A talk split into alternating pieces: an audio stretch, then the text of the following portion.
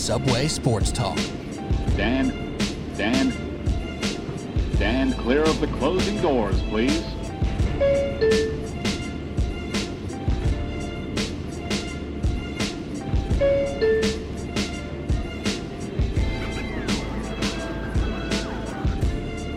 All right, here we go. Subway Sports Talk. My name is Peter Kennedy, and I am your host. Thank you so much, as always, tuning in to SST, Apple Podcast app, Spotify. If you found us right now, if you're hearing me say these words, you clearly found us somewhere. But in case you didn't know, we're everywhere. You listen to podcasts. Thank you for listening. Joined with me for the first time in a few weeks. We don't like to do that. We try to keep it consistent, but this is one of the hardest working men in show business right now. My guy, Pat Boyle. What's up, brother? Hey, hey, what's up, man? I had the bye week last week from the show. Couple early mornings the last uh, few Mondays over at the fan and CBS Sports Radio, but I'm glad to be back, man. Uh, love chopping it up. Let's get into it.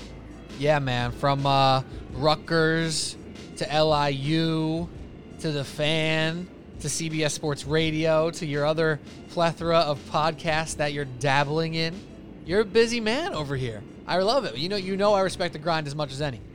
Absolutely, yeah. I'm a I get, I'm a dabbler when it comes to the podcast. Like, as much as I want to kind of just hone in and really kind of craft one, like I, do- I, I do Boyle Shen show the least now. Yeah. Like I barely barely got time for poor old Shen over there. Yeah, right. You know, Boyle Shen show is the OG for you, AO.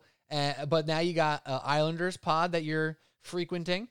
You got a pod Correct. in the works over at the the fan, perhaps with our guy Big Zoo.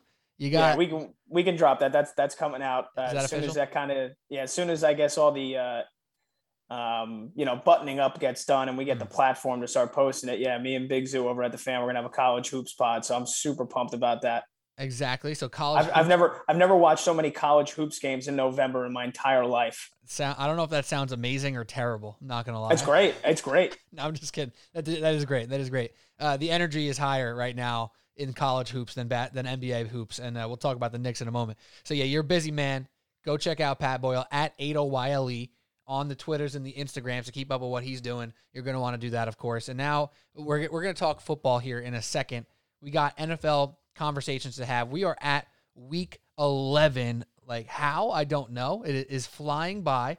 We gotta haven't. cue up the mic. You gotta cue up the Mike Francesa. Week eleven already, and then it's every other week. Week twelve already. How do we get to week twelve? Week thirteen already. You ever see that from Funhouse when he tweets it out starting at like week six and Francesa every single week he's like week seven. Can you believe it already? Week eight. How is it week eight already? And then he does it every week. That is a guaranteed drop on this podcast starting next week. I will have that is amazing. I need that. Uh yeah, week 11 already. I can't believe I've been saying it too. I'm I'm just as bad as Mike apparently. I've been saying it for a couple of weeks now. It's flying by. So we have a bunch of NFL topics to talk about. We're going to hit our top 3 units in the NFL. We're talking about the units, offense and defense. Our top 3. Obviously we'll honorable mention I'm sure one or two here and there, especially if we don't have the same exact 3. So top 3 offenses, top three defenses, a conversation coming up in a moment. We'll also touch base on the rookie quarterbacks to this point in time. Pretty obvious number one, but some intrigue on the rest. Uh, and then lastly, we will look forward to week 11, our key matchups, because now it's that time of the year, week, week 11 already, where you have to start looking at those matchups specifically because there's playoff implications here.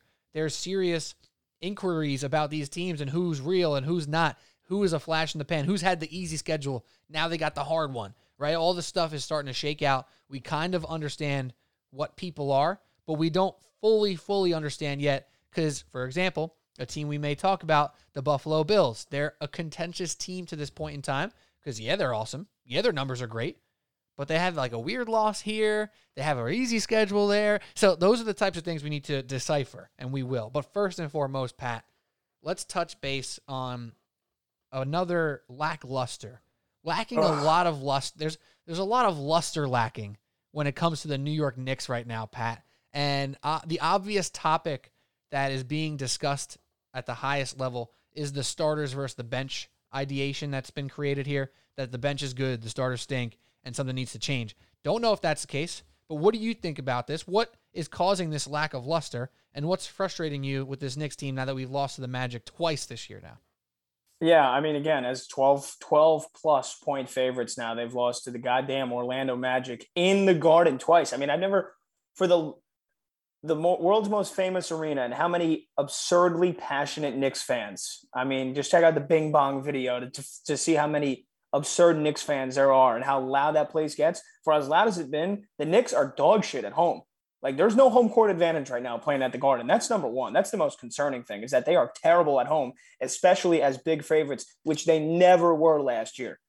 And I know, like, I don't think it's, I don't think it has anything to do with, oh, like the, the people know the Knicks are a good team now. Like that, it's, that's not the case. Like you and I both know, like if you don't bring it any day in the NBA, you're getting beat. And the Knicks brought it every game. That's what it is. It's first and foremost, it's just the energy. Like as corny as that sounds, that's the thing. Like they don't clamp up on defense as much. They're not closing out shots. And we knew that that was going to be somewhat of an issue. The fact that they lost Bullock and they get, you know, guys like Kemba and Fournier, who historically speaking are not great defenders. So that's one thing. And then two, like we're supposed to complement that with an uptick in offense. And that has not been there. Like Julius, one, it starts with him. He's he hasn't been the same player. He's trying to not be as selfish this year. Like there's a lot less ISO. There's more so they're just trying to move the ball around, get open looks, but they're not doing it.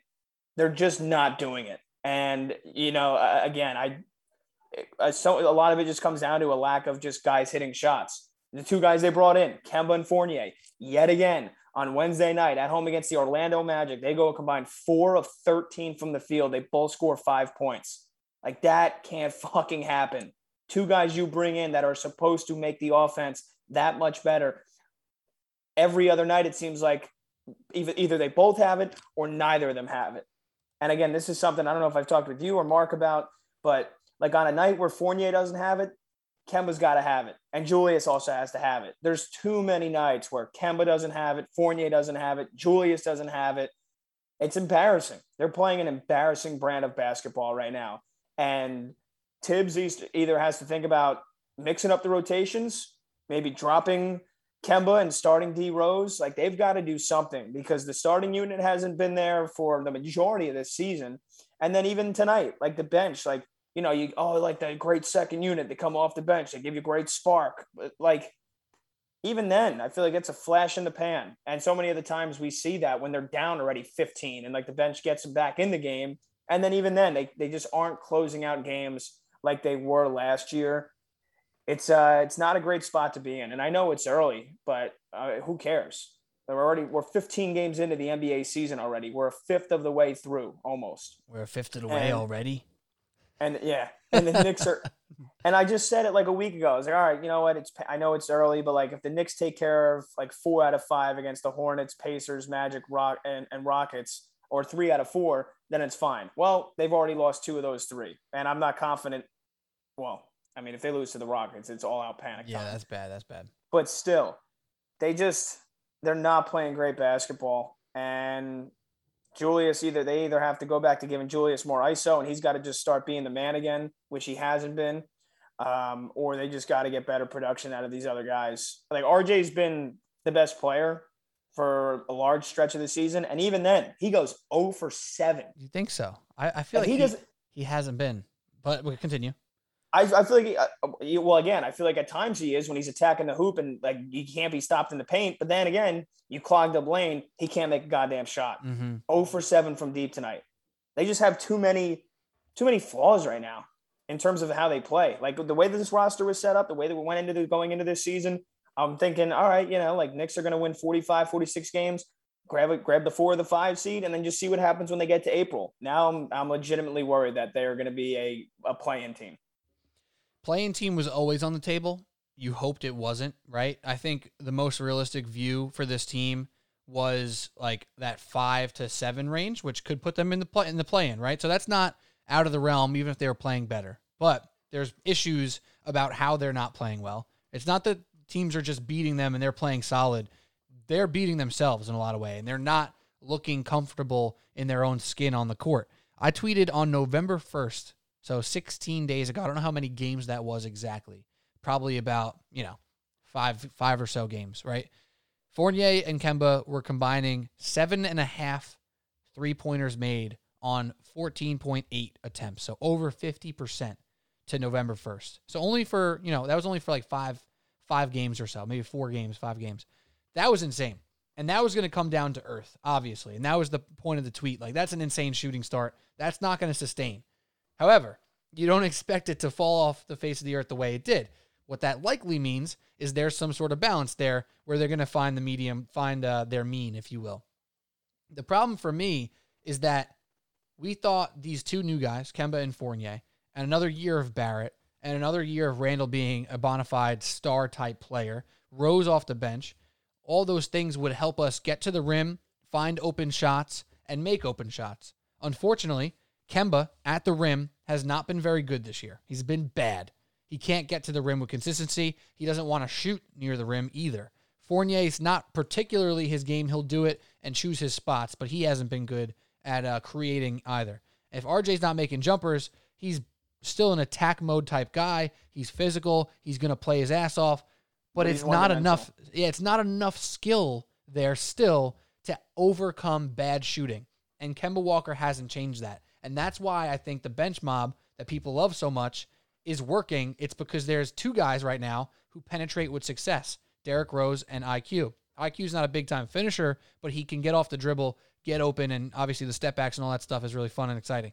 So that's the real problem. It's the penetration or lack thereof with the starting unit. And Julius Randle hasn't been able to benefit from the quote unquote spacing that was going to come to play with these new guys in the starting lineup because the spacing hasn't worked. It hasn't been there because they're not making shots. So it's kind of like uh, what's that that phrase about the the tail wagging the dog? In this case, shooting is the tail, and you need it to wag the dog a little bit, right? Like you need the shooting to come to open up the floor. You're watching more college basketball than ever, Pat. The one thing that frustrates me the most about college basketball is the lack of spacing and how oh, hard terrible. it is to get inside. And that's why guys like Scottie Barnes and Evan Mobley are absolutely thriving at the NBA because they're playing with more space than they ever have before. Right now, the Knicks are operating almost like a college team. That's how little spacing they seem to have on a regular basis, especially when those starters are in. Yeah, no, absolutely. And that was that was spot on analysis from you. I know you you eat up the NBA every single night, so as you're da- as you're dabbing, feeling feeling weird tonight. It's all good. Uh, it's just it's like it's just funny though because you know before the season started last year I was a, a pessimist like mo- not a pessimist. I was actually an optimist last year, like most, but we weren't expecting what we got. Right this year, our optimism was at this newfound level of yo, we're a top four seed for real. And I was like, all right, I don't think we're quite that. I think we're maybe a five seed if things go really well. Now, granted, did I think the Hawks were better than the Knicks and the Knicks were better than the Bulls? Yeah, so maybe that's flip flopped and the Hawks and the Knicks are more similar and the Bulls are the better team right now because that's what it looks like. Still, the Knicks are not a top three team in this league. They're not a top four team, especially right now. Don't think they are in general. And five to eight was probably always their most realistic spot. And now it's proving that they'll be lucky to be there right now as they currently sit at seven. The one positive, Pat, through all this struggle right now that feels terrible, they, uh, like you, you kind of outlined before, they're three and five at home, five and two on the road, which is weird, but that's what it is through the struggle, through this uh, frustration, they are playing 500 basketball. So that should make you have some optimism in the sense that as they figure some things out and start to hit some jump shots, that 500 basketball can get to 550 basketball or whatever it needs to be for them to be that five seed range. Yeah, and like to me, also like another thing is concerning is like the guys who are going off against the Knicks too, and their inability to play defense at times. Like they were getting torched by fucking Ricky Rubio a couple weeks ago uh, uh, when they played Cleveland. Got Shredded. torched tonight by by Terrence Ross off the bench for Orlando, and he did and last like, time too. And, and my and to, yeah, and Myles Turner. Look, now nah, look, Myles Turner's having a great season, and he's having the best three point shooting season of his career. But a lot of that came literally in one game when he hit seven threes against the Knicks. Like, make a fucking adjustment on defense. Like that's the thing too. Like that's got to fall on Thibs. Like they're not making adjustments on defense. They got burned by Patty Connaughton in that game where they could, where they came all the way back and could have beat the Bucks. Mm. Pat Connaughton then shoots five uncontested threes in the last five minutes of the game. Like, how do you not know that that's coming? How do you not know when a team is doing something that works? You have to make an adjustment, and it's like just banging their head against the wall. Oh, Oh, Pat Connaughton's wide open from the left wing yet again. What a shocker. Like, how, how is this happening? Oh, Myles Turner's wide open again, even though he's a you know seven footer that doesn't you know normally shoot the three well. Oh, he's already hit five against us this game. Oh, let's leave him wide open for another three more. Like I, that that's the shit that really is Yeah. is It's- that's the frustrating part. about this team. And that's the one thing that's worrisome. If you heard a lot of skeptics from last season, and we're going a little bit longer than we needed to here on the Knicks, but we'll finish up in a second. I know. I mean, geez, We get a little amped up over here, you know. Uh, all the skeptics last year were like, "Oh, all the opponents for the Knicks can't hit open threes. It's luck. It's regret. It's going to regress. Whatever. It never did last year." Knicks fans are like, "Oh, it's not going to regress." All you analytics nerds are telling us that uh, we're not good at defense. We're good at defense, you know. And it turns out we might be good at defense, the Knicks, right? But there is a lot of shots being made right now. Grayson Allen, another guy, comes to mind. Just like couldn't miss. Yep. He, he kind of can't miss all season here, but that's the larger point. Now, the one thing another that I do like about this team, they've beaten the Bucks this year. They beat the Sixers twice this year. Beat the Celtics on opening night, which feels like a long time ago. Beat the Bulls. They have another rematch with them in a couple games.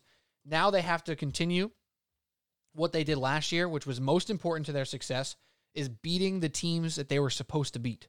The Knicks weren't supposed to beat anyone for the past decade, right? Last year, all of a sudden, they're three point favorites.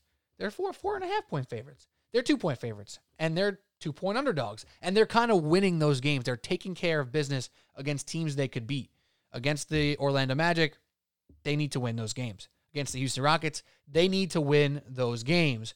Then comes the Chicago Bulls, the Lakers with LeBron back, the Suns, the Hawks, the Nets, the Bulls again, the the Nuggets. Those are the next games. I didn't skip any. Those are the next games upcoming. So they need to take care of business when they're favorite. In those games, they'll probably be favorite two or three times, maybe, maybe once, maybe twice. They need to win now a couple against some big dogs, and that's really what it comes down to. It's not the easiest time to figure out how to get right for the Knicks, but you know what better time than the present. So, anything else to add on the Knicks before we get to football? No. All right. Cool. Good job. Subway Sports Talk. Pete Kennedy, Pat Boyle. You know what it is. Let's talk football, baby. It's time for you and I, Pat. It's not mid-season technically. We're in week 11 already. Can you believe it? I can't believe it. Uh, I can't. I- Now I can't help myself. Week 11 already. Okay. uh, so it's not a midseason report card or awards or nothing like that, but it's a great opportunity with all this data we have now. Every team has played nine or 10 games to this point, and 11th or the 10th or 11th is coming up. We kind of have an idea in some ways what units we can trust on offense and defense. In some ways, it's kind of hard still to truly tell because there is some outlying performances. There are some times and places where things don't quite add up and make sense. So now is a great opportunity for you and I to talk about our top three offenses, top three defenses, and we'll touch on rookie quarterbacks as well. So let's start with the most fun thing of all, and that's offense. I think coming into the year, people would have said the top three offenses are the Chiefs, the Bills, and then you can probably throw in the Bucs or the Rams. Is that a fair assessment of who people would have guessed as the top three before the season started? I would I would have the Bills in that conversation as well before the season Yeah. started. Yeah, I said Bills. I said Chiefs, Bills, Rams, and Bucs. Oh, okay. Oh, yeah. And I think Sorry. in in general here, we may we might have some of the same teams. So Pat, give me your top three offenses to this point. Uh, in any let's go one, two, three. Let's go top one, two, and three, and then I'll give you my one, two, three, and we'll discuss all in all. So give me give me who you think are the best offenses in the league right now. Okay, number three, I'm going to put Tampa Bay. I'm going to start bottom up. Um, I mean, look, we know the plethora of weapons they have. We've seen Tom Brady do this for 20 years. Um, their, their offensive line is solid. It's uh, they're not elite. They have a very solid offensive line, but obviously it starts and ends with Brady um, and the weapons. You know, with Evans and Godwin, and even even with AB and Gronk being hurt seemingly now for like a month straight. Like they're still, I know they just lost to Washington and then Brady threw two picks in the first quarter and they didn't look that great against Washington's defense, who has been terrible all year. But as aside of that, uh, aside from that, Tampa Bay's offense, look, they won a Super Bowl last year. Uh, Fournette and Bernard and Ronald Jones have been a really good running back committee for them.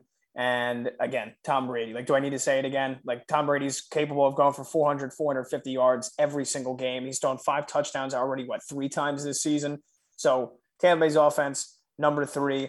Number two, I'm going to put the Dallas Cowboys. Um, and by the way, Tampa Bay averaging uh, what on the season? 31 points per game, 406 yards of offense. So I'm pretty sure that is number three and number four, respectively. So it's right where I have them ranked.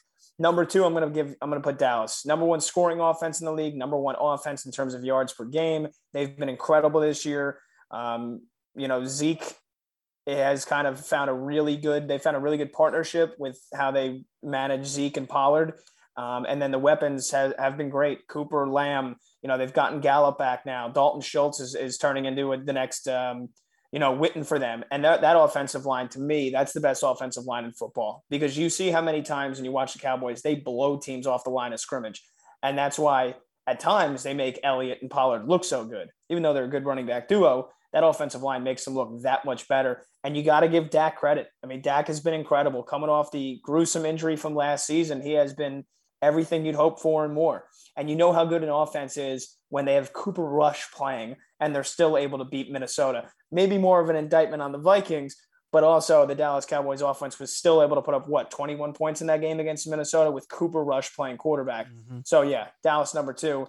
To me, the number 1 offense in the NFL still is the Buffalo Bills. Kansas City, they've had their problems. We've detailed them. Last year, it was the Kansas City Chiefs. The last two, three years, it was the Kansas City Chiefs. This year, rightfully so, it's the Buffalo Bills. Yet again, they're putting up 31 points a game. They're averaging 400 yards of offense. Josh Allen is a stud. I've, the Bills were my Super Bowl pick before the season. I'm sticking with that. We'll talk about them in a little bit when we look at some games this upcoming weekend because they have a prove it game this week.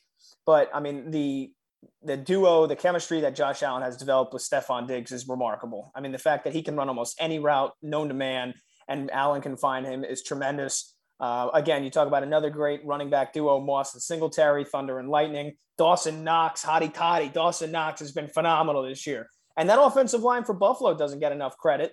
Um, they're not one of the best in the in the league, but they are a really, really good pass blocking offense. Like the fact that Josh Allen is seemingly rarely under pressure. And I know that you were some recency bias to that because he was under pressure constantly against Jacksonville. They had some guys banged up. They lost Jon Feliciano. He's on the IR. But that offensive line is solid. And to me, just the, the fact that what they can do with all the schemes, the jet sweeps, um, I love what Daboll has done with that offense. I would still put Buffalo's offense against anybody else's in the league, and I, I think the Bills are, are, the you know again they've put up what 35 plus points almost every other it seems that half their games this year.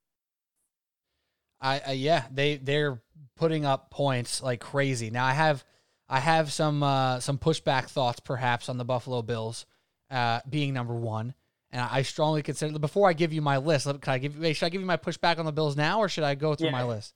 Give me your pushback now. So one of the reasons why I struggle to put the Bills that high is twofold.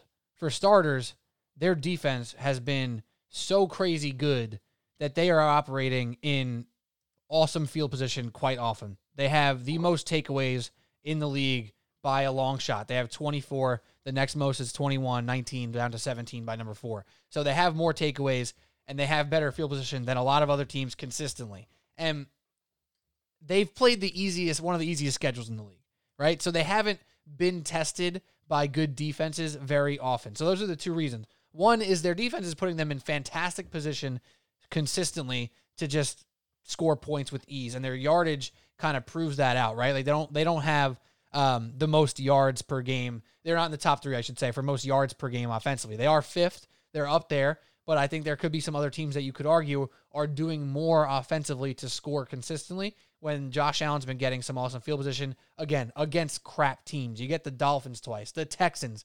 Granted, they couldn't score against the Jaguars. That's probably an outlier. We'll throw it out, but there hasn't been a lot of games this year where it's like, oh my God, Josh Allen just threw four touchdowns and ran one in. Like he hasn't had those moments yet this year. Like he's definitely not nowhere near his pace from his near MVP uh, campaign last year. And for those reasons, I struggle to put them at number one. Uh, it's kind of more of like a wait and see as their schedule starts to get a little bit tougher here. If they actually are you know, a top th- top three, top one offense in this league. Because again, the defenses that they've played this year are not impressive at all. Like seriously, the Steelers in Week One Other than that, they haven't really played a serious defense the entire season. It's Dolphins twice, football team, Texans, uh, Jaguars, and Jets. So I would push back on that by saying Miami. Uh, though I think you're, I think Miami's offense looks so they're a terrible bad team. Yeah, yeah, you're right. Their their defense is still, and we saw them. We saw them break down Baltimore, get play by play, blowing up the, the Baltimore offensive line on uh, a consistent basis, containing Lamar Jackson, which so few teams have been able to do. I'd say Miami's defense is solid. Uh, Tennessee's defense has gotten better and better as the year has gone on. They're getting a ton of takeaways, and Jacksonville.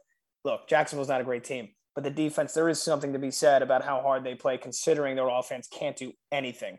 So I would push back on that. And I'd also push back by saying that Buffalo doesn't, they're fifth in yards, but I think it's because they have such great balance. And I think they, they, they're so meticulous and McDermott's so meticulous in, and being on the ball for so long and wearing out other defenses. They're one of two teams in the NFL that average more than 270 yards through the air and more than 120 yards on the ground per game. The only other team to do that is the Dallas Cowboys. And to push back on you with saying that they haven't played any real defenses, I don't think Dallas has played a whole ton of great defenses either. I mean, they've played, they played, they just steamrolled the, the Falcons. I'd say the Vikings defense is middle of the road. They played a banged up Giants team. They played an Eagles defense that has been inconsistent. Um, and uh, the Chargers defense really isn't anything to write home about. I'll give you this. They did put up 29 points the first game against the Buccaneers. They did Right. put up 36 against Carolina. They did put up 35 against New England. Yeah, But I still think when that's push like their comes big to three, shove, right? You know what I mean? yeah, I still think when push comes to shove, I'd rather have the Buffalo Bills offense in a playoff game rather than relying on the Dallas Cowboys. And I think it comes down to the fact that I still trust Josh Allen as an MVP candidate over Dak Prescott, even though Dak has had a phenomenal year.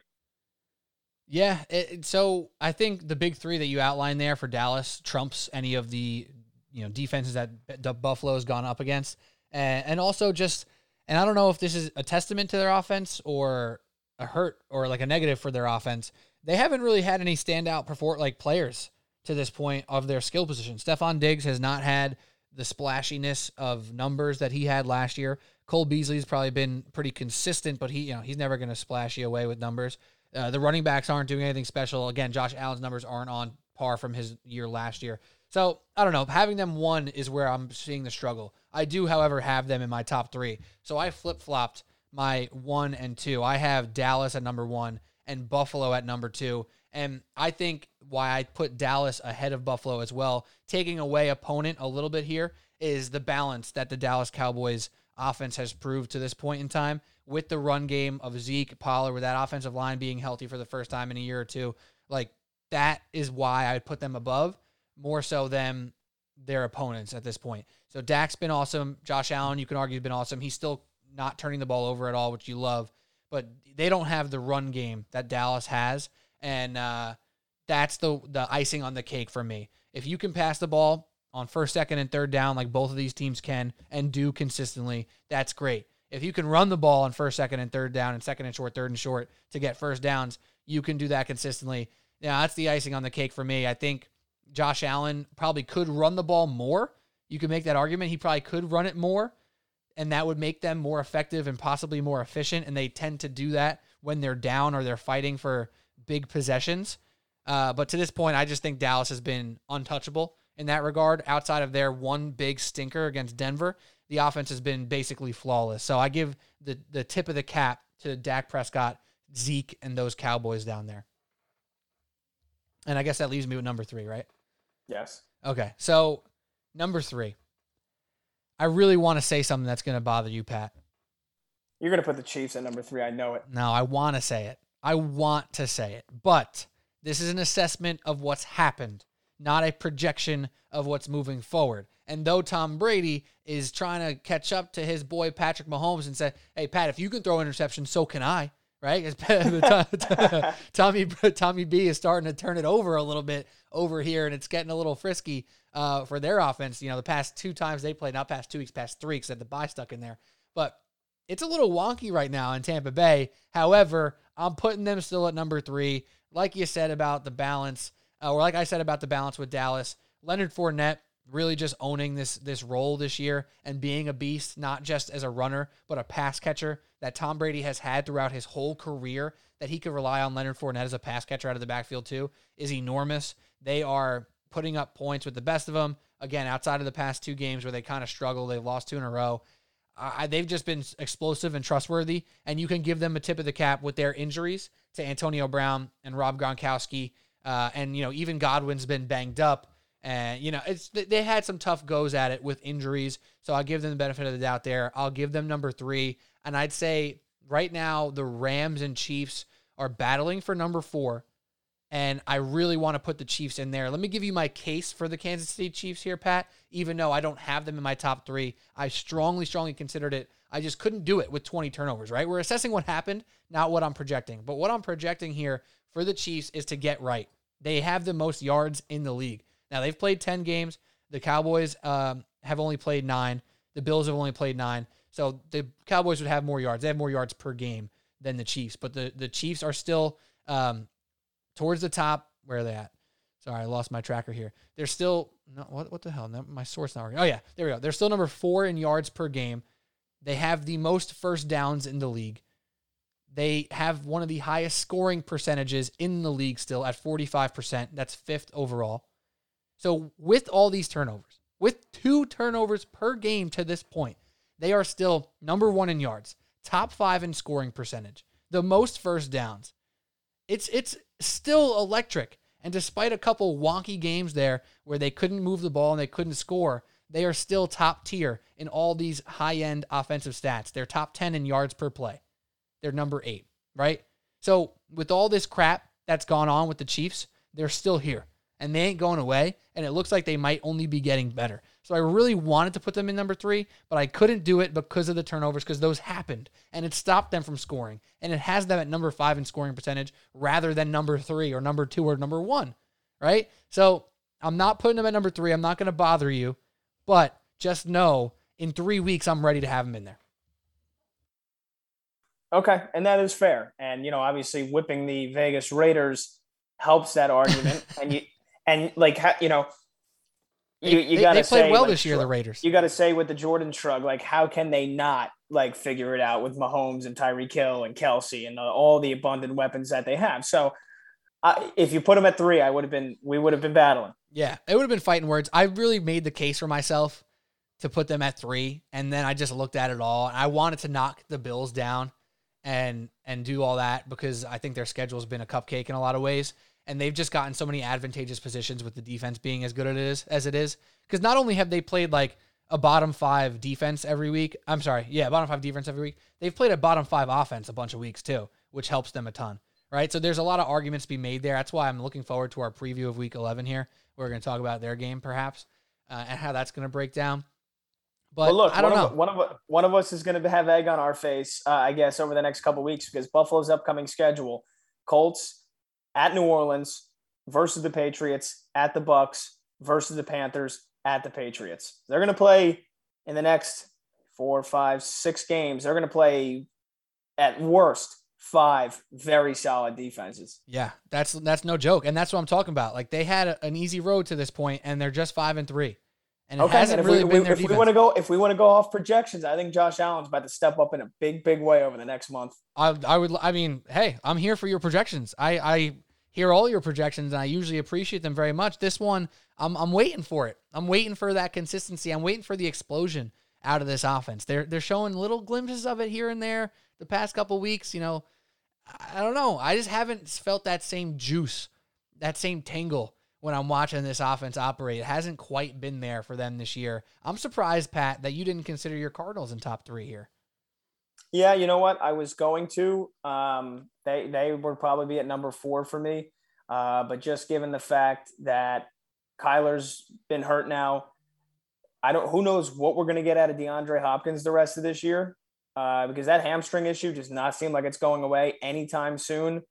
Um, that and the fact that you know AJ Green obviously is not having as good of a resurgence year as I thought he was going to have. I think that Arizona's offense can be stopped, and um, you know we've seen that like too many more times than I think we should have. Like after the first couple of weeks, I was like, dude, Arizona's going to put up like almost 500 yards a week. like yeah, they put up 375 and they scored 28 points a game. Um, but you know, I, I I wanted to see a little bit more, especially the way they started. Like their Yeah. first three games, first Yeah. four games, they put up 30 points or more. Since then, like they struggled against San Francisco, they crushed the Browns. Um, but then the last like the last couple of weeks, like they lose the game against Green Bay that you think they should not have lost Right. with no no Davante, um, no Lazard, and then you know they put up 31 against San Francisco. But I watched that game. That was another one where Garoppolo looked terrible. They started a bunch of advantageous positions, and then um and um and that was with Colt McCoy. Right. And and, that's Colt, another thing. Colt didn't put up like- all those 30 points by himself, you know? yeah, no, absolutely. And then again, you know, Colt McCoy comes back to earth and they get crushed by the Panthers. So uh, maybe that's more recency bias the last two weeks, not having seen Kyler Murray. Like that's why I, I wouldn't have Yeah. him in there. Yeah, but I think I think that's a fair point though as well because of how hot they started and now that that clearly wasn't all reality, right? It was somewhat unsustainable. It makes them drop down a peg where these other teams were probably a little more consistent throughout, right? Now, two more teams I want to talk about. Um, one is the Rams. They have some numbers that look good, but I got to be honest, when I watch them, the eye test does not always back it up for me. There's a lot of things that they do in regards to schematics, and I'm not a guy who likes to sit here and criticize play calling. Like I try to understand that I don't understand how hard it is to call an offense and leave it at that. But there's overarching scheme stuff that I'll try to comment on if I see trends or anything like that, right? And there's this whole movement across the league of aggression and going for it and pushing Yeah. the ball all the time and and this whole thing. And Sean McVay is supposed to be the leader in that category. And sometimes it looks like he's calling an offense for Jared Goff. And sometimes it looks like they're stagnant and they can't do anything but throw the ball to Cooper Kupp. So despite their numbers being a top five level for the most part here in the Rams, they're second in yard per play. You know, all those numbers there look really good. They're sixth in yards per game. You know, they have a pretty high scoring percentage. That all that stuff is is wonderful. But when I watch them, I don't feel it. I'm not gonna lie. Do, do you see some of what I'm talking about here? I, I totally agree. And I think that was a tremendous point you made about the aggression, how Sean McVay seems like he's gone he's like, you know, he's like he's like the flip flopping politician. He was he Yeah. was so liberal and laissez faire and you know, let's do what it's like fucking go for it on fourth and six. We're not we're we're gonna go for it on fourth and goal no matter where we're at. Um it, it- like he he did it in the most stupid position in that game on Monday night. He goes fake field goal up down 21-7 before half, down like a little shovel pitch. Like the even when he has been aggressive, it's been like head scratching. And you're right. If like without Cooper Kupp, they're I feel like a mediocre offense. And now with Robert Woods out, it's going to take time for Odell to gel. We saw that they barely even used him in the second half. He didn't have a single catch, I think, from the second quarter on. Yeah, he wasn't even on Um, the on the field really. Higbee's been disappointing this year, the, the last couple of games. And again, maybe some recency bias with them. They've been terrible the last two games on offense. Stafford's thrown two picks in the first half each of the last two games. And you're right. I think, um, you know, losing losing Cam Akers really hurt this running game because Oh, when they had him and Henderson one two, they were tremendous. They were great. They could kind of run on teams and set the tone. Now, when it's Henderson and Michel, and the offensive line doesn't seem as great as it was last year, like they were getting blown off the line of scrimmage against the Niners. And I know the Niners defense was supposed to be so great and they were so terrible at the beginning of this year. Now it seems like they're starting to come around. But yeah, I mean, I, I think the biggest like kind of joke this year, not joke, but the biggest overreaction was like, oh, Matthew Stafford in for Jared Goff. Now the Rams are unstoppable. Like, yeah, Matthew Stafford's a better quarterback far and away than Jared Goff, but he's also not like an elite quarterback. Like even when they had all those weapons, when he had Megatron and Detroit's lot offense was pretty good. Yeah. When they had when they had him and Megatron and the rest of those weapons, like they still never won a playoff game. Like there's a reason for that. Like Matthew Stafford is a stat compiling loser. Let's be honest, for the Mm. majority of his See, career. Now you're hurting my feelings, you know? That's a tough take to swallow, but it is true. For Yeah. most of his career, he's been a stat compiling loser. Oh. Throw for four, throw for 400 yards, but throw two picks. Throw a pick in the red zone and lose the game. It hurts And- to hear you say that, but you know, I don't think you're wrong. I don't think you're completely wrong, even though it hurts. no, you're you're you're totally right about this offense being very obsolete without Cooper Kupp because he accounts for a third of it almost every It's- every single Sunday. it's crazy. So, and I think he has a thousand yards already, does he not, Cooper Kupp? He he has to. He So- has almost. I think he's averaging like 95 yards a game. So no, he literally accounts for a third of their passing offense because Matt Stafford's thrown three thousand fourteen yards, and I'm I'm almost positive that Cooper Kupp has a thousand yards this year already.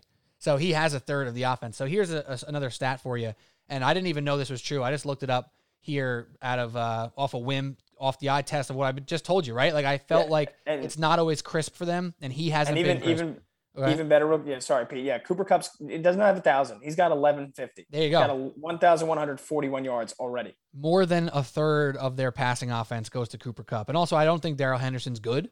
He's just a part of a good run scheme right now. So that's another thing. So Matt Stafford is uh, 11th worst. Worst. So he has the 11th worst bad throw percentage in the league. So that's not very good. You know, he's supposed to be the savior. He's 18.9% bad throws. That's not going to cut it. He's in the realm of Carson Wentz.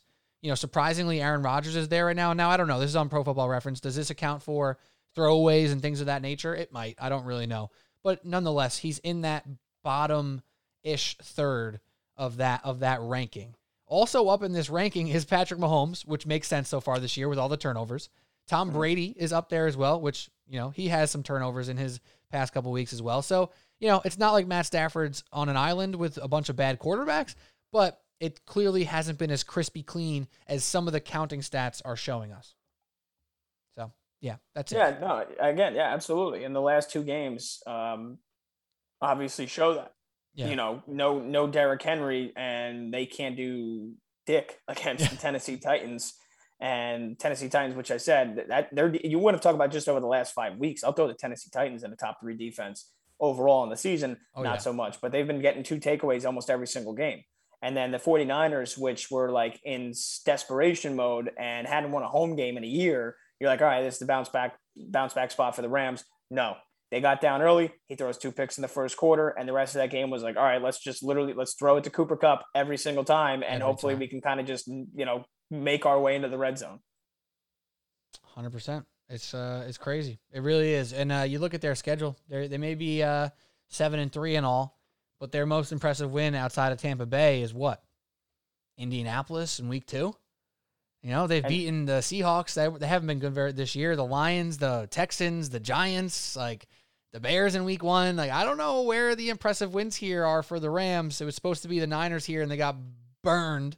Supposed to be the Titans last week. They got burned.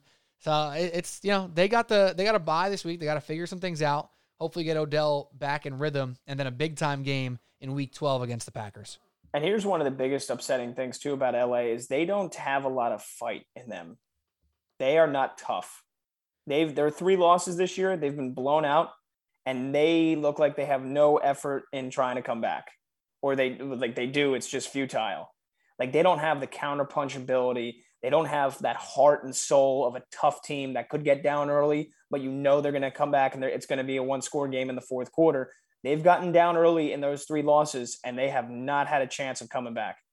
Yeah, yeah, I, I hear you. It's it's weird weird team to watch because they look awesome and terrible sometimes at the same time.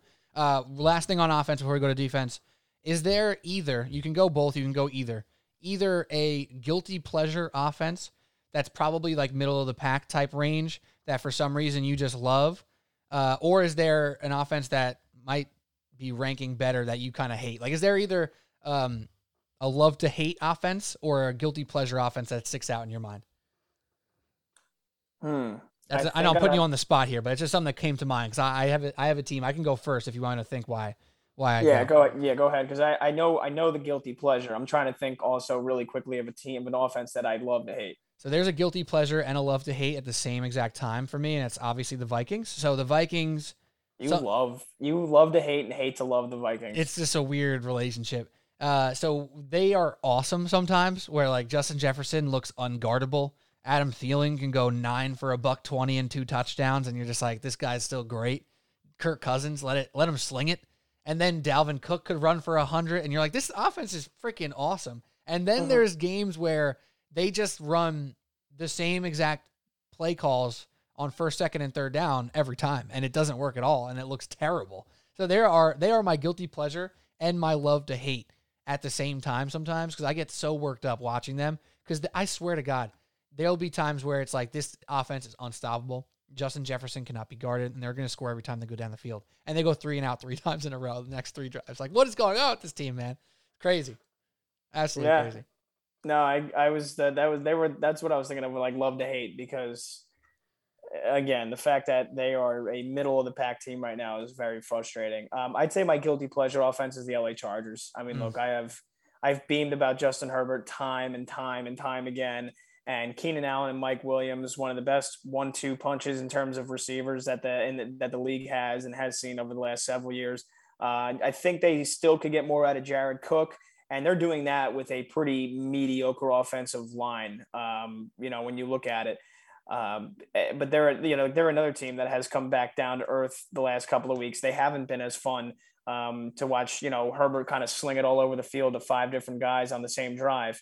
Uh, especially when you look at their last couple of games, losing to Minnesota, barely squeaking by the Eagles, losing to the Patriots, doing nothing against the Ravens. I mean, we were like we were ready to crown the, the LA Chargers a Super Bowl contender four weeks ago. And since then, they've lost three out of four. And that offense teams are kind of solving Justin Herbert. They're bringing a lot more blitzes. He doesn't, he looks very kind of scared. He looks, you know, erratic under pressure under the blitz right now. So they have to figure that out. Um, and they, have a huge test coming up on, uh, on Sunday night against the Steelers. So I cannot wait for that game because I'm hoping that's a big bounce back spot for them. Yeah, and it'll be nerve it'll be nerve wracking if it isn't because the Steelers are that damn team that they just won't go away, man. They're not gonna go away. They They kind of remind me of like I'm trying like the Erik Spoelstra led Heat, like pre the the finals run, you know, where you kind of knew they weren't the best team around town, but you never wanted to play them because they just freaking grinded you out. Like, you know what I mean? Like Erik Spoelstra just had them ready to go every single night. They went on a run that one season at the end where they won like, you know, 20 out of 25 and made the playoffs. Like that's kind of the Steelers right now. Mike Tomlin just has them firing and Big Ben's terrible, but he's also like doing just enough to make them relevant. And it's a, it's annoying frankly, but it's also kind of impressive. So I don't know how to feel about them, but I got to be honest. The Chargers make me nervous and they're kind of a love to hate team for me sometimes because I just want so much more out of them. It's nothing against the individuals, maybe against the offensive coordinator if you want to go there. I, I don't really know, but I want more out of the Chargers offense, and we're just not getting it yet. So I don't know. Um, Yeah, and I hope I hope we see that Sunday night. Uh, that's uh, that could be that's the turning point in their season. Right, and that's a tough matchup where it could go either way too. Right, like oh we're worried or oh no they'll be just fine. Uh, all right, let's talk defenses real quick because we got to get some more, get to some more things before we finish up here tonight. Top three defenses, Pat. The clock is on you. All right. So first and foremost, see, this is where now Buffalo, I will fight fight with you on their offense. Their defense, I'm not going to fight with you. I've got them at number three. The numbers alone are incredibly impressive. They're allowing the least amount of yards, the least amount of points, the least amount of touchdowns, like the least amount of third down conversions. I think either that or their their number their top three. But their defense has been unbelievable, unbelievably stingy. That being said, the offenses they have played are bad.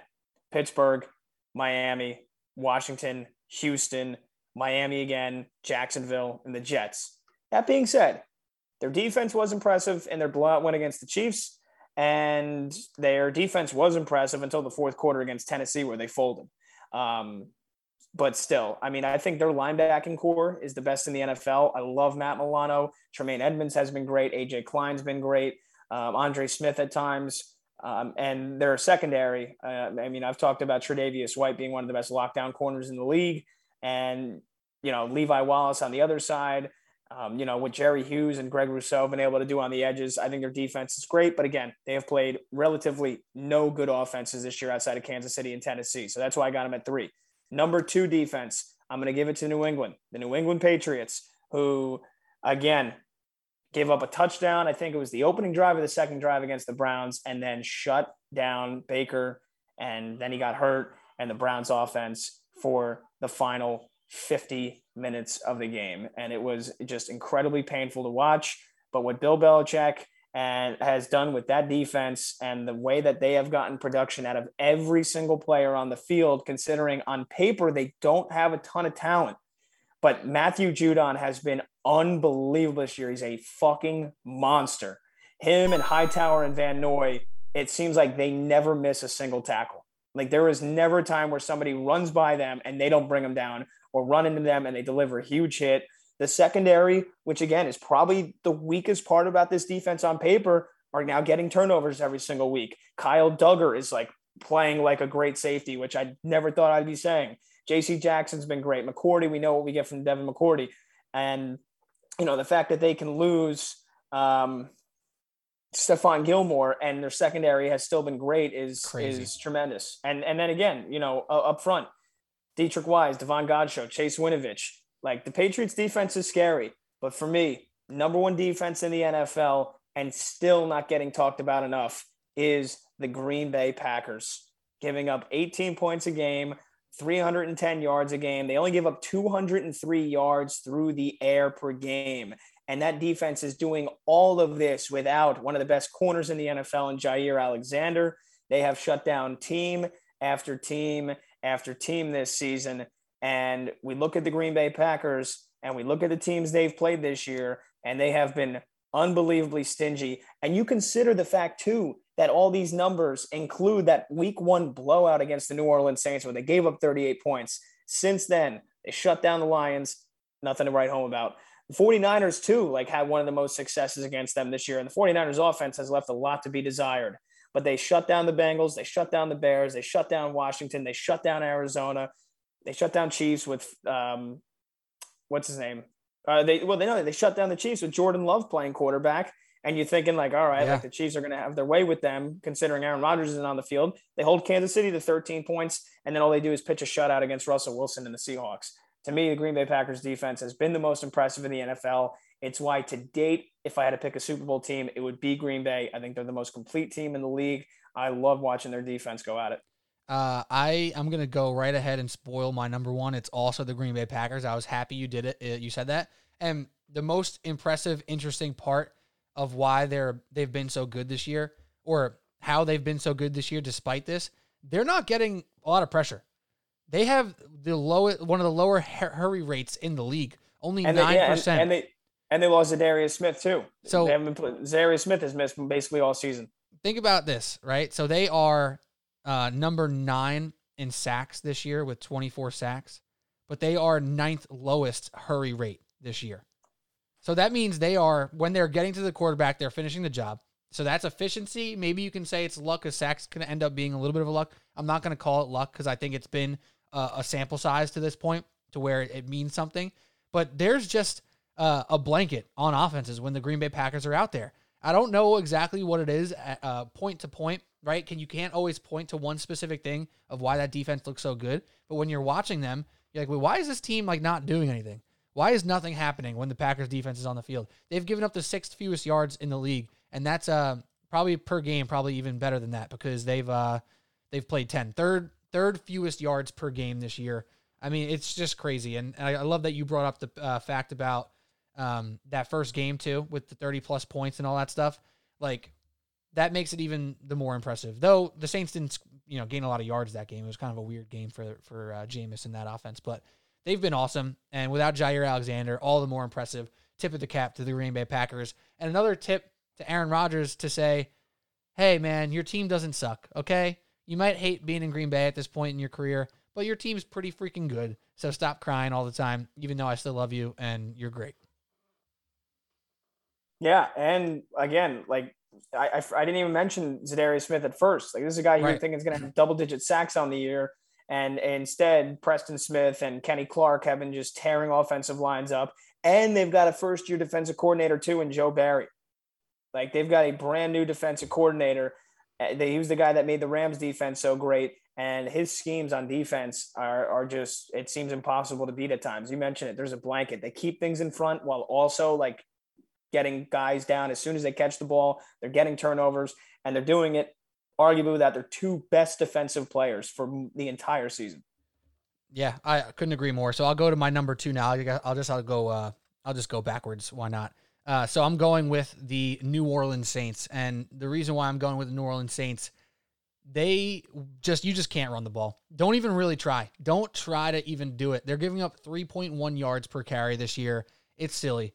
Uh, Marshon Lattimore is still doing his thing. That defensive line is an absolute unit. And you watch the Saints play and you kind of pick out their opponent. Like this week, they have the Eagles. And I'm thinking about how I'd like to bet that game, even though I told myself on Monday I don't want to bet the Eagles anymore. The Eagles have only really found success because they finally found a run pass balance that Jalen Hurts is not asked to do every single thing for this offense right now, and they're doing well. Well, guess what? That's not going to work against the New Orleans Saints unless Hurts himself, as a running quarterback, can run for, you know, 80 plus yards. I just watch the Saints and they fly around. They're feisty. They fight. They're prepared every single week. And I know I'm all on board of, you know, you don't need to run the ball in first and 10. You shouldn't run the ball in first and 10 too, too much. You need to establish the pass and get uh, shorter down in distance to start running the ball. Well, guess what? None of it matters against the Saints. They're going to chew you up and they're not going to let you succeed. Uh, I, I love the Saints. I probably could have flip flopped them and the Patriots, but that's my number three. Um, oh, I didn't put the Bills in. I didn't put the Bills in. Oh I god. think it's totally acceptable if you don't have the Bills in the top three. No, I, I- I. I didn't mean to not put the Bills in. I just realized that I left them out. Um, maybe all right. Maybe I'll say, I'll say that I don't know. I'll leave them out for the argument. It doesn't really freaking matter. This list doesn't go anywhere. But the Bills, like you kind of outlined, have had an easier schedule. I outlined that before. Their numbers are undeniable. You kind of have to just put them there because if it keeps up, you look dumb, right? You know, if they keep up solid defense for the rest of the year, you look Yeah. dumb saying that they were a fluke, giving up 15 points a game through nine weeks or nine games. So they deserve to be in the top three, but the Patriots really deserve a shout out as well. I mean, Bill Belichick with this team, it's it's insane. Matthew Judon is a different freaking beast on the field. I love that he wears the red sleeves all the time because Mhm. man, he stands out and he is hitting people. Sometimes to a fault. you know, he can get penalized a little bit, but Matt Judon is an absolute force. And uh, I can't remember a player on the defensive line like Matt Judon for the Patriots. They've had game breaking players at different positions. A, a pass rusher and run stopper like Judon, who just blows shit up, is a different animal for them, and it's been incredibly impressive to watch. I'm nervous about the Patriots being really good this year, and it's kind of it's kind of scaring me a little bit. Yeah, and I think too, like the thing about Judon is like he's also like kind of holding up his end of the bargain too in pass coverage. Like as a linebacker that you know is a primary run stopper, like you said, like when he's not blitzing, like when they're playing like cover two, like he's not like giving up a ton of separation over the middle either, which has been incredibly impressive for a big like huge boulder of a man. Like, you know, you think like, oh, we can we can go after him when he drops back in pass coverage. He hasn't been that bad.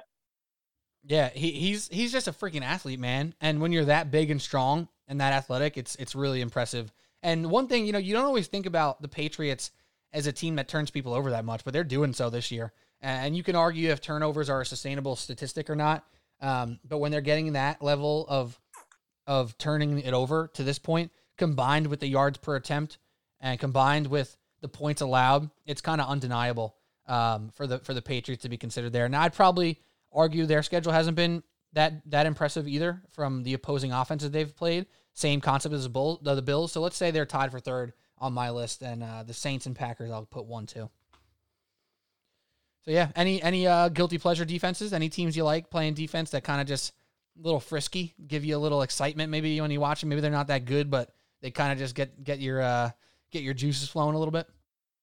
Carolina in the beginning of the year for me was that. I mean, they led the NFL through three games and sacks and takeaways and whatnot. But since then, they've kind of regressed. Denver, too. It's another defense that I might have even had cracking the top three if they held up their end of the bargain against Philadelphia this week. I mean, I was so wrong taking them to beat to beat the Eagles. Again, that bullshit fumble recovery play, which it looked like you know he was down on the pile and then they let the play go on, and then Teddy Bridgewater doesn't even try to tackle Darius Slay. Like that made it that you know that accounted for seven points right there. But I really thought Denver's defense was going to hold Philly to like 13 points, and they didn't. And for as impressive as they do look sometimes, and Patrick Surtain looks great, like there's also times too where they're very beatable and they can get beat over the middle. So uh, I, I'd say Denver and Carolina at times they look so great, but there's they've been too inconsistent. Yeah, the Titans are right there too because they've had good run and a really really bad run to start the year. It's like how did they flip that? And uh, Jeffery Simmons getting a lot of the love inside, just crushing people in there. So he's been he's been truly impressive. Um, and you got to give the Browns a shout, even though they got annihilated, like straight up annihilated last week. They've destroyed teams in their own right this year as well. And when they get going, and Myles Garrett gets going and they start just rushing the passer, yeah, watch the hell out, man. They are a scary team to watch when, you know, that defensive line gets uh, pressure consistently. And it mostly happens when they're up. So it definitely, uh, I mentioned the tail wagging the dog. Perhaps for their defense, it relies upon their offense, putting them in positions to succeed. Um, and that's a little bit harder to come by here and there lately for them. But when they get going, they are freaking scary, man. And it's led by that scary dude, Myles Garrett. Yeah, I you know what I, I for me it's tough to put the Browns up there because they've given up 40 points or more twice this year. They've given up 30 they've given up 45 points or more twice this year. That other time being when they lost 47-42 against the Chargers, couldn't get a stop to save their life. And they've given up 30 points or more four times. And things with the Browns, when the offense isn't playing well, when Baker's turning the ball over and they're not getting a ton of, and they're not getting in great field position, the defense doesn't like answer the bell for you. Like they're like, oh, all right, well, you know, we're teams are starting at midfield against us five times a game. So like, sorry, like yeah.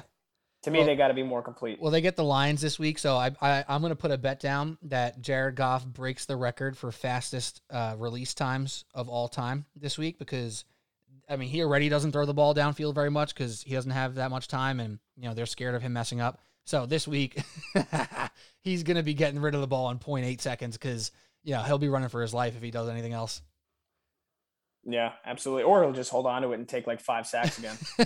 yeah, also possible. All right, let's do our quick run through here of the week 11 slate. We usually do our podcast on Monday night. We're doing this Wednesday night for a Thursday release. So let's talk about some week 11 games and preview some things. And why not start with one team we've talked about a bunch, going up against a team that kind of uh, sits outside the top five consideration on both offense and defense, though they're not that far off of either. That's the Indianapolis Colts. You know, they're farther off probably on offense than defense, though. Jonathan Taylor's been a stud. The line's currently seven. It's in Buffalo. This is one of those measuring stick games for the Bills where it's like this team can run the ball with great success, as they've done pretty much since Taylor started going off a couple weeks back. Uh, and Wentz has been better, and he's been turnover averse this year. That doesn't sit well per se with what the Bills have done because they've turned it over a lot and you know not they're they're not the best run defense in the league. So what do you think gives here? What do you like about this matchup and which side are you leaning towards? Yeah, I like this matchup because I really do like what Carson Wentz has done this year. He hasn't turned the ball over that much. His quarterback rating has been great. Um, and you know, that's again without a ton of weapons. I would you know, I wouldn't say they don't have bad weapons. Um, you know, Hilton's been out for most of the year. Like Pittman's kind of been banged up. He's had some good games. Um, and you mentioned it, Jonathan Taylor in the run game and Nyheim Hines have been have been really good at times this year. But you know what? I, Colts have been are peaking at the right time here. You know, after a terrible start to the season, which they played some good teams. Past five weeks, they're four and one. The offense has put up 31, 30, 31, 45, and 23. So this is a, this is a prove it game for me, for me, and for the Buffalo Bills here. Like you know, six and three, only two weeks removed from that awful, abysmal loss to the Jacksonville Jaguars they have to show that that was just a fluke. They've got to get to seven and three um, if they want to stay in people's minds as a Super Bowl contender and kind of inch towards that number one seed, battling with Tennessee and some of the other teams in the AFC. So for me, this is a huge game for Buffalo. I don't know if I would take them to cover. I think that seven, that's a very dangerous seven point spread. Even if it's at six and a half, I'm not sure they win this game by more than three or four. Uh, they can if they step up and play like it. Uh, but again, this is a very, very big game for me for this Sunday. Uh, one of the games I'll be locked in on. And again, because the Colts have been playing so well, this is a game where Buffalo needs to prove it. And Frank Reich, as a coach of the Colts uh, to this point, has been better as years have gone on. That's kind of just how he's been, right? So November's been a good month to Frank Reich and the Colts. They get better as the year goes on. It happened last year. They started turning it up, even with Phil Rivers the year prior with Jacoby Brissett.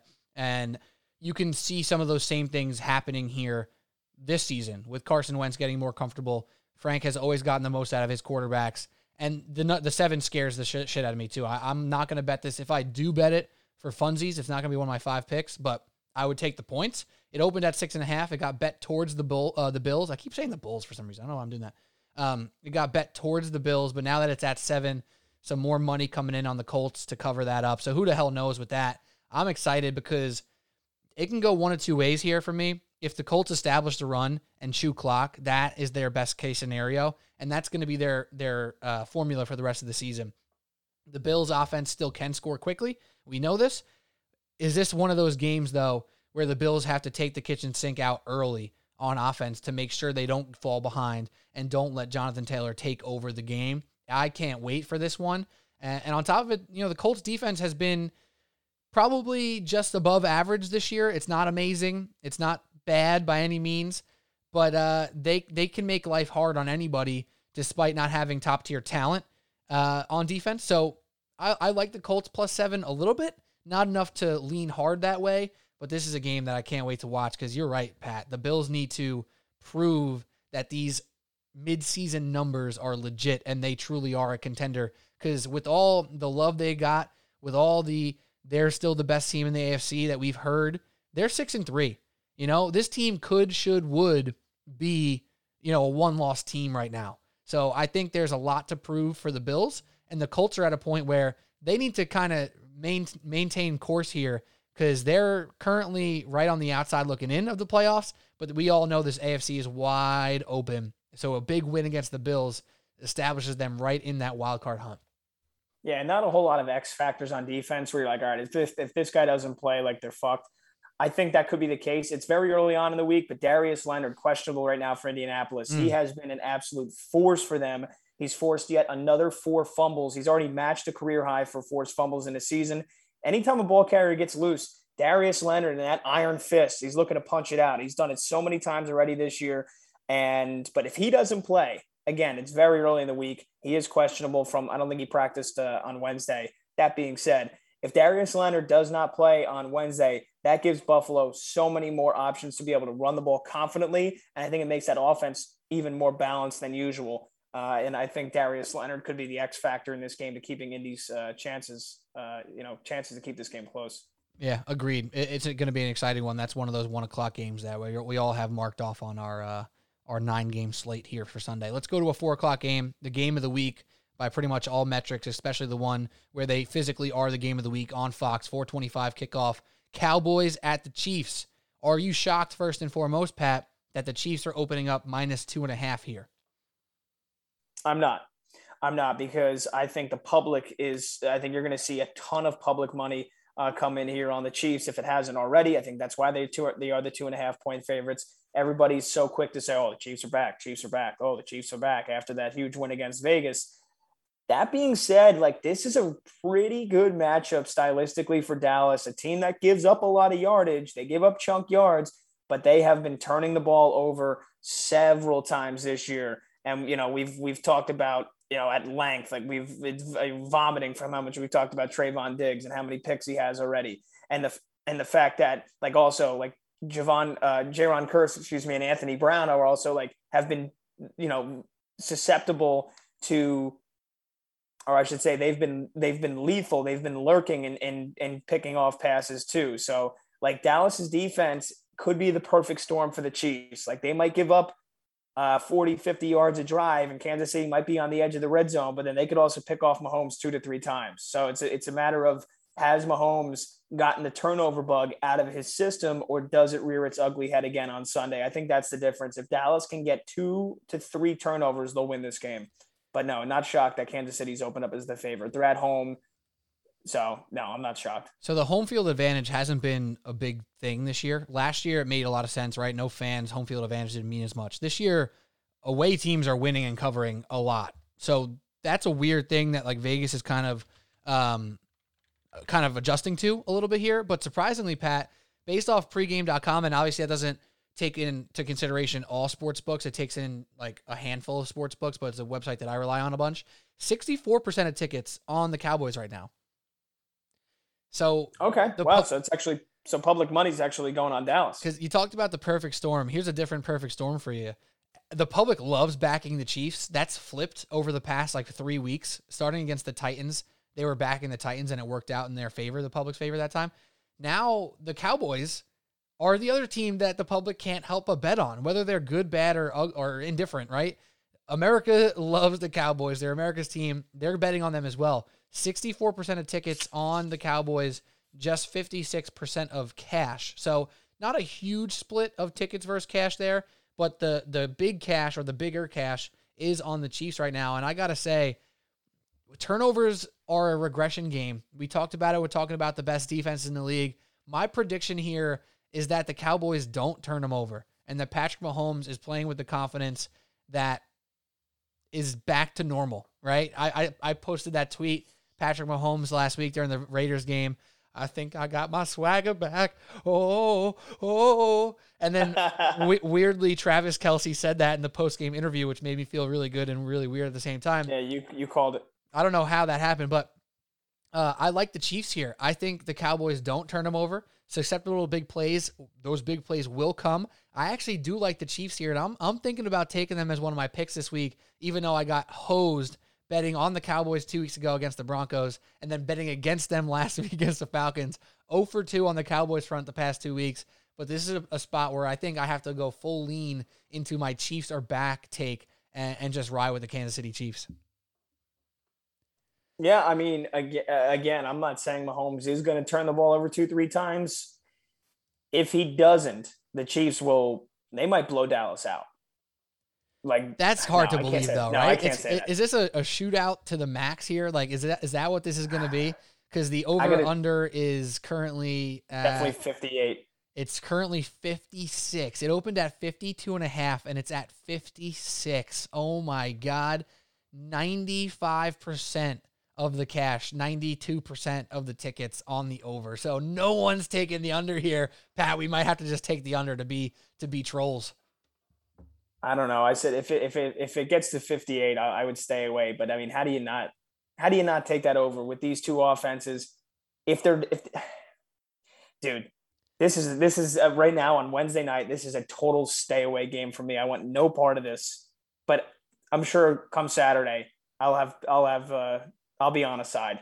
I'm sure by Saturday. But right now, like, because again, Mahomes could easily turn the ball over again. Like, who's to say one game against the Vegas Raiders with all the all the shit they got going on, and like Kansas City's offensive line looked good. Like they were able to stop Maxx Crosby and Yannick Ngakoue for the most part, and without the pass rush, oh, Vegas's defense is you know basically obsolete. So, but who's to say like just because one good game like Pat Mahomes in this offense don't go back to the turnover bug. Yeah. Like, uh, again, that's that's just pure conjecture, pure conjecture.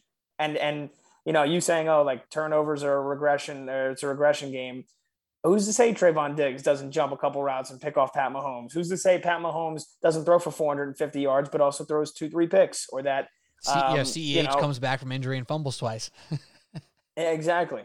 Oh man, this is gonna be a tough game to bet. So because that is that is like that's like the perfect storm of a spread, two and a half. Let me tell you this right now: the Chiefs are zero and five against the spread at home this year. Yeah, zero and five against the spread at home. That's crazy. So, but it's been most of the time it's been in the range of four to seven points, yeah. or more. Yeah, absolutely. And uh, I don't even know. Yeah, that's that's craziness. I don't know what to even say about that, but uh, that's what I'm that's what I'm thinking right now. As what about as a home team? Just in general, the Chiefs are three and two. 0 and five against the spread, three and two total. So uh, we'll see what happens. It's a fun one. That's a very fun one. All right, we got a couple more games quickly to talk about. Give me uh, give me your next most interesting game here on the on the week eleven slate. I'm gonna go Bengals Raiders. Um, you know what? Actually, you know what? Screw it. No, I'm gonna go because another team that I have called out this year that I don't think is that great. I think they're largely frauds here through ten weeks, and that's the Baltimore Ravens. Um, you know, that's another team where you look at them, they don't have a ton of talent um, on the skill positions. Like it's Lamar Jackson or die, it seems like every week for this team. Uh, Hollywood Brown continuing to still have problems catching passes. Um, and again, obviously, since they lost Gus Edwards and J.K. Dobbins in the beginning of the year, the run game Latavius Murray and Devonta Freeman. Now that Murray's back, like they cut Le'Veon Bell. How how embarrassing is that, by the way? Where Le'Veon Bell is, they've lost their Over. they lost their top three running backs, and Le'Veon Bell can't even get touches against Devonta Freeman, and they cut him. Um, they're probably going to have Murray back, but again, like the run game's not that impressive. It's if it's not Lamar, Marquise, uh, you know Hollywood Brown and Sammy Watkins, like not doing a lot for me. Mark Andrews isn't having as incredible of a season as he did last year, and the offensive line has taken a hit. So, like, I'm honestly kind of shocked that Baltimore's at six and three. Um, and even then, like, they've won a couple of games that they had no business winning. That Monday night game against Indianapolis stands out, and that's only because the Colts lost basically every single player in their secondary during that game. They were down to practice squad cornerbacks. Um, so I think this is a game where Chicago is a really dangerous team, um, which is incredible that I'm saying that because the Bears stink. Uh, you know, but again, could this be a game where Justin Fields like puts it together and like we see his most complete rookie performance? It's also a Baltimore team that has not been that great defensively. You know, they lost Judon. Um, Tyus Bowser and Patrick Queen like have not been performing at a Pro Bowl level. They don't have Marcus Peters. Anthony Averett is an absolute liability for them in the secondary. Teams are going after him game after game after game.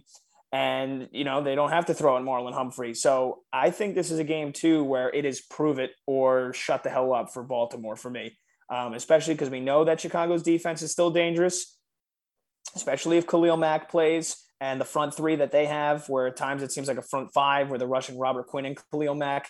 Um, I think this is this is a really good spot for Chicago to kind of be like, okay, wow, maybe they're not that far off from being where they want to be. Even though I think Matt Nagy's a terrible coach. Um, so, so again, on paper, like Baltimore should take care of Chicago, but I have been largely underwhelmed by the Ravens this year. I'm not saying I'm going to bet against them, but they better show up and and prove it on the road. Here's a few stats for you with this game. Right now, the spread is at four and a half, as you mentioned. It's uh, it started at six, is down to four and a half. So money coming in on the Bears, and that's an understatement. 88% of the tickets on the Ravens, just 58% of cash. That means 30 more percent, 30% more money has been brought in on the Bears. So sharp money is coming in hot all over Chicago. What makes me intrigued, though, is the Ravens are a top 10 rushing defense to this point. You know, they've given up the third or fourth fewest rushing yards per game as a defense, uh, about 10th in per uh, per attempt. So, and the Bears are a top 10 rushing offense, right? So th- those strengths are clashing. But the Ravens defense has really, as you just mentioned, they've been giving it up in the air more so than on the ground. So can the Bears throw with success is something that I am not going to trust. I am staying far away from this game. I like to root for Lamar Jackson and the Ravens. And in this case, I'll root without a betting interest in mind. I'm staying away with all that money coming in on the Bears. I'm I'm nervous about it. So I'm not touching it from a spread perspective. However, I do just have to bet I have to think the Ravens will win. I think it'll be ugly though, and it won't make us feel much better about Baltimore. This could be a perfect storm for a Patty B teaser special to make a comeback here where we see Bears plus 10 and a half and under 52. Ooh. I like How that. good is that? How good does that sound right now? That sounds like you'll somehow, you know, lose by one point somewhere. like in, in theory, if Baltimore does show up and play decently well, like Yeah. this should be like a 24 to like 17 game, I feel like. I tend to agree. I do tend to agree because the Bears defense is still solid, right? Like they're not a bad defense by any means at this point in time. So, do you think the Bears are going to give it up like crazy? They've given up 25 points per game, but I kind of like that. I like the 10 uh, plus 10 and a half in the under. So, I'm with that for sure. Maybe you could even go if you do the Patty Boyle teaser special instead of teasing them all the way up to 10, tease them just to seven and a half and put those extra points on the uh, total to get the under a little bit higher up. Oh, see. I don't know. See, now Uh, we're getting frisky. Now we're getting frisky. All right. I kind of I, I like I, I I don't hate these Wednesday night pods though. I feel like I'm like thinking out my my bets that I'm planning to do out loud here. I like it. This is what we've been missing all along. This is why the picks are sub 500 right now, Pat. We We needed need, the, this we need the. Wednesday nighters. This pod's not for anyone who's listening. This is for you and I specifically to go through our thoughts for the slate. uh, hopefully everyone's enjoying it uh, as well along for the ride here. Uh, two more games quickly to talk about. We'll segue into the AFC North uh, team that we wanted to mention here. We kind of mentioned Steelers Chargers already. Let's talk Bengals Raiders for a hot second. Bengals talk of the town a few weeks back, couple lackluster performances. Raiders kind of the talk of the town in their own right a few weeks back. Now they're both five and four, coming off losses. It's not pretty for them either either of them right now, but a whole lot on the line as the AFC West and North are both wide open. Do you have a feel for the Bengals at Raiders currently? Even though it's in Vegas, Bengals a small minus one favorite. Yeah, to me, this game is uh, this game is very very tough. Um, it's very tough because you got two teams that are heading heading in reverse. Um, you know, the Raiders losing to the Giants and then getting blown out by Kansas City. The Bengals, the embarrassing loss to Mike fucking White and Jets, and then they get blown out by the Browns. So you have two teams that lost games they should have won, then get blown out the week after that. That is a that is a very tough two game span to kind of go off on and project what they're going to be going forward, especially what we saw from them earlier in the season, just a few weeks ago when they were both five and two. Um, I think just looking at this stylistically, you're going to get a Vegas team that is going to want to blitz the shit out of uh, Joe Burrow. And if Cincinnati's offensive line doesn't hold up, this could be the Raiders win this by 10 points. If Bengals' offensive line does hold up, they've got the weapons to take apart a Vegas secondary that hasn't been that good and has also got some injuries to it as well. So I think that's, you know, where most part, you know me, I'm a guy that loves to talk about the game in the trenches. That's where this game's going to be won. Um, and also, too, if Vegas can run against a very tough Cincinnati front four, uh, they're going to, you know, then open up the, the throwing game for, for Carr. Uh, so honestly, this is a very tough game to me for, for me to project. I'm not surprised. It's basically a pick 'em. And I think it's to, again, it's to come down to can Maxx Crosby and Ngakoue get after Joe Burrow? I ultimately, if I would have to pick a side here, I just think over the course of the season, Cincinnati has had less adversity to overcome. Again, Vegas has now lost two receivers. They're lost their head coach. Um, you know, I, I think uh, I think that that that adds up. Not on a not on a one week basis. Like we saw Vegas lose Gruden, and then they went out and beat um, who did they beat right after he got fired? Was it Denver? I think so. Yeah, they went out and they and they smoked Denver, and then they beat Philly the week after that. But now, like you're starting to see like the long term effects of having a head coach who Bisaccia, I love him, New York guy, should not be a head coach, and losing Ruggs and Arnette and you know it's it's adding up. So if I had to pick, I'd say Cincinnati. Um, would not be shocked though if Vegas does win this game again if they can get to if they can get to Burrow. Yeah, you're almost trying to decipher whose worses were lost, uh, were worse over the past two weeks, right? Like whose losses were more painful and more telling of who they really are. And you think about the Raiders losing to the Giants in the fashion that they did.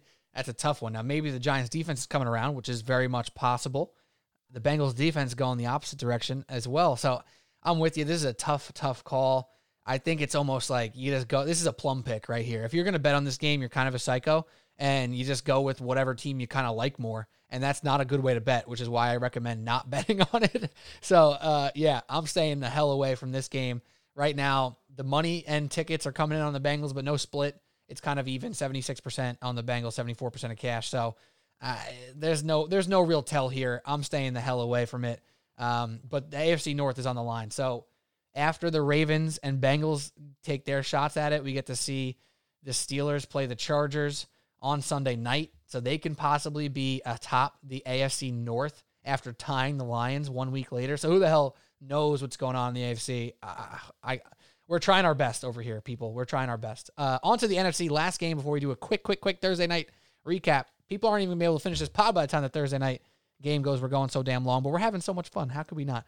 Um, Pat, just tell me this. Just tell. I want you to go into my brain real quick or set your own odds. What are the odds? Give me a money line on me betting the Vikings plus two at home versus the Packers. I would say I would say that's honestly an underdog. I don't think you're going to take them. You don't think I'm going to take them this week? All right, now I'm taking them. Just because you said I won't, I will. If you if you can get the if you got the the field goal or if you even got the three and a half, if you got the hook there, then I can see it. But two, like, what do you? How much value getting in or yeah, how much value you getting them at plus two? Not not much at all. Not much. Not much at all. No. I mean, not much, but like like this could be your typical too. Like this could be your typical intra-divisional game where like the team just brings it. You see one of Minnesota's best performances against Green Bay, who you could argue is due for a letdown. That being said, I think Pete Kennedy, Minnesota Vikings infatuation cannot have another chapter this week. you can't do it. Don't do it. Please. One of the best teams against the spread this year in the Green Bay Packers against the Vikings, who, despite being pretty average against the spread this year, Pat, I am six and one betting on the Vikings this year. Two of them are teasers. So one of those teasers was only a win because it was a tease. The other tease would have won anyway.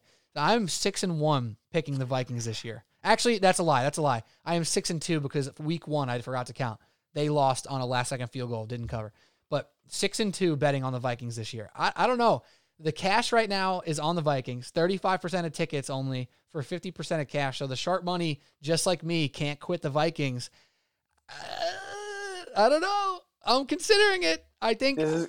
I'm telling you, this is gonna be one you're gonna be firing off the Andy Milonakis drop on on on our next pod if you take them and they lose. Yeah, I think I'm I'm pro- I'm probably gonna stay away. I, I don't want to say that I hate myself on Monday when I know I should probably not bet the Vikings, but maybe I'll end up saying I hate myself. when the Vikings upset Aaron Rodgers in Minnesota this week, baby. Let's go. Uh, I mean, Oh, dude, that is, it would be a, that is a sharp play. Yeah, That's that's a that's a Petey Peppa short play right sharp play right there. we'll see. We'll see what happens. You know, Saturday morning I'm making the pick, so we'll we'll see how we, we feel once we get over there. I mean, Kirk Cousins, I don't know, anomaly. Can Dalvin Cook run against the Packers? Maybe, maybe not. They've been pretty damn solid, as we mentioned. Their their defense has been really, really strong. So I'm kind of leaning towards a stay away here. I'm kind of leaning you- that way. If you take Minnesota and they cover, you might as well start wearing shirts with the pockets on them every week and have a nice sharp sharpie marker in there at all times. Just let people know. Why, why, Petey Sharps. why do you got that marker? Oh, I'm sharp, baby. I'm sharp. All right, all right. Let's move on from that. Last but not least, Patriots Falcons Thursday night. Pats are seven points favorite. I really just want to talk about this game because this podcast coming out on Thursday. So if people listen to it on Friday, you know, y'all know what happened uh, already. But basically, the Patriots are, are hot right now. They're getting shit done. They're solid throughout. We talked about their defense. Mac Jones is doing some things. We ended up we skipped the rookie quarterback thing. Whatever. Good scrap. We didn't need to talk about that. Um, but the Patriots are, are seemingly real here, Pat. So so talk to me about them. I know the Falcons are up and down. Their offenses look good like every other week for the past four weeks and abysmal in between.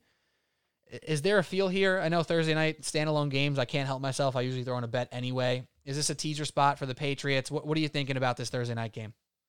Uh, no, I'm selling on the Patriots this week. Look, this is typical. This is classic overreaction. Patriots blow out the Browns. Falcons get blown out by the Cowboys.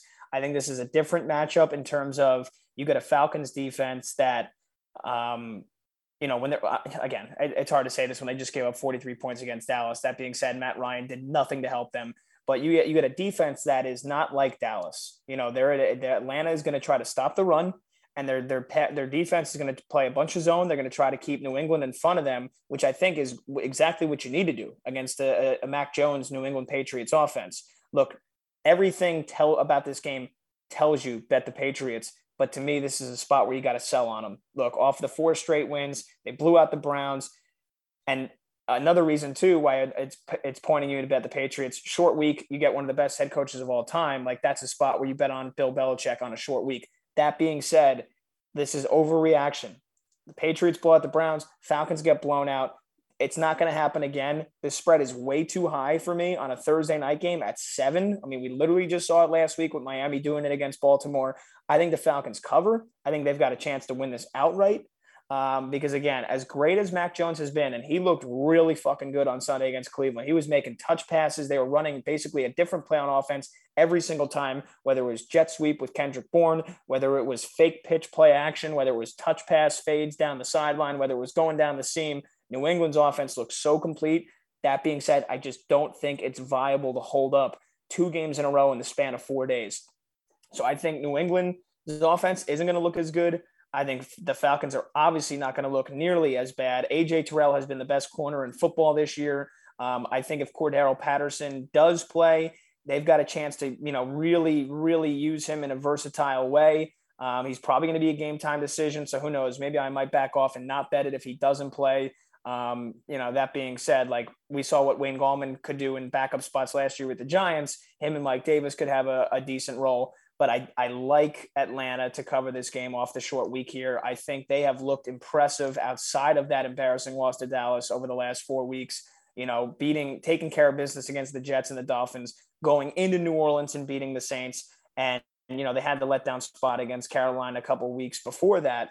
But, you know, there, there's something to be said about Matt Ryan and the vet presence. Um, and I just think, again, like there's, there's, there's times too where Pete, we just got to say, you know what? Fuck it. I just got to be Yep. sharp here. And you got to just think that we can't just go off of what we've seen the last two weeks. You got to think, okay, this is a spot now in the future where this team plays, you know, steps up and plays well. I think Atlanta's due for a, a, a big performance, and I think they cover. And again, I might even throw uh, might even throw a unit on the money line. I think the Falcons win this game. Ooh, I, I kind of like where your head's at here, I, and I uh, I have a thought with you liking the cover for the Falcons. That kind of makes me like the under as well.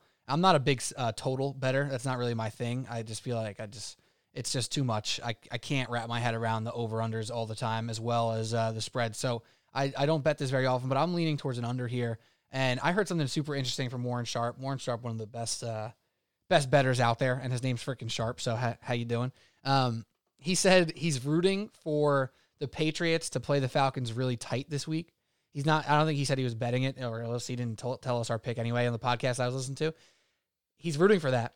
So the Patriots come in as bigger underdogs against the Titans one week from now, and then bet the Patriots against the Titans then right? So that's like a really funny thing that I heard. Like he's rooting for the team to look lackluster this week so he can bet them next week. If that's not big brain, I don't know what is. And I kind of like that idea too, right? Patriots come in, look underwhelming against the Falcons. You make some money on the Falcons plus seven, and then you hammer the Patriots the next week against the Titans, whose offense, despite their winning of games, their offense hasn't done well at all recently. They can't run the ball for shit, and they can't really pass either right now. So Maybe Falcons cover plus seven. We take the Patriots the following week against the Titans, and we just come out big time winners. That's how I'm feeling right now. Yeah, no, I will most likely be betting Atlanta. I just think seven points. These Thursday that's Thursday night football for a reason. Like how many Thursday night Wacky games? stuff, bro. Wacky stuff. We'd have to double check, and I don't think you have it pulled up, even though you usually are very good with having like spreads and shit pulled up. I don't think, off the top of my head, I'm not sure how often the underdog is covered on Thursday night. I'd go out and say it's probably much more than uh, not a normal Sunday or Monday night football. Um, but again, this this feels like a spot where Atlanta goes out at home on the short week and covers and maybe wins. Yeah, I like it. It's been weird on Thursdays. That's probably what I'll do when I throw a little shekel on there because why not? Uh, but yeah, that's it, man. Hour and a half of packed football and Knicks talk on Subway Sports Talk. What an episode, Pat. It's always an absolute blast uh, coming on the show with you and just letting it rip. That's what we do, man. Absolutely, man. Thank you as always for having me. Subway Sports Talk. Go out there and follow Pete. He's a basketball savant, but knows his shit with football as well. Trying. And uh, yeah, and uh, can't wait. Another another great week ahead, man. We'll have the picks, uh, the pick videos out this weekend as well. I'm sure the true OGs for the diehards listening in hour 30 when they know we're not talking any more content here, but they're hanging around to the bitter end. An announcement coming up for Subway Sports Talk next week should be exciting. It's not going to really change anything for the listeners, really, per se. Maybe some more content for you, but an announcement coming next week. So stay tuned. It should be exciting. Subway Sports Talk, y'all, for Pat Boyle and Pete Kennedy. Enjoy the rest of your week and weekend. Check out our picks on Saturday and Sunday, Instagram, Twitter, and TikTok at Subway Sports Talk. Cheers, y'all.